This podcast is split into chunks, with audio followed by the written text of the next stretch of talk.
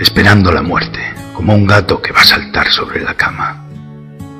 Me da tanta pena mi mujer. Ella verá este cuerpo blanco y rígido. Lo zarandeará una vez y luego, quizá, otra.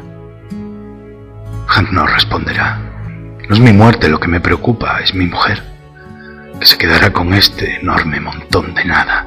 Quiero que sepa, sin embargo, que todas las noches que he dormido a su lado, incluso las discusiones más inútiles, siempre fueron algo espléndido.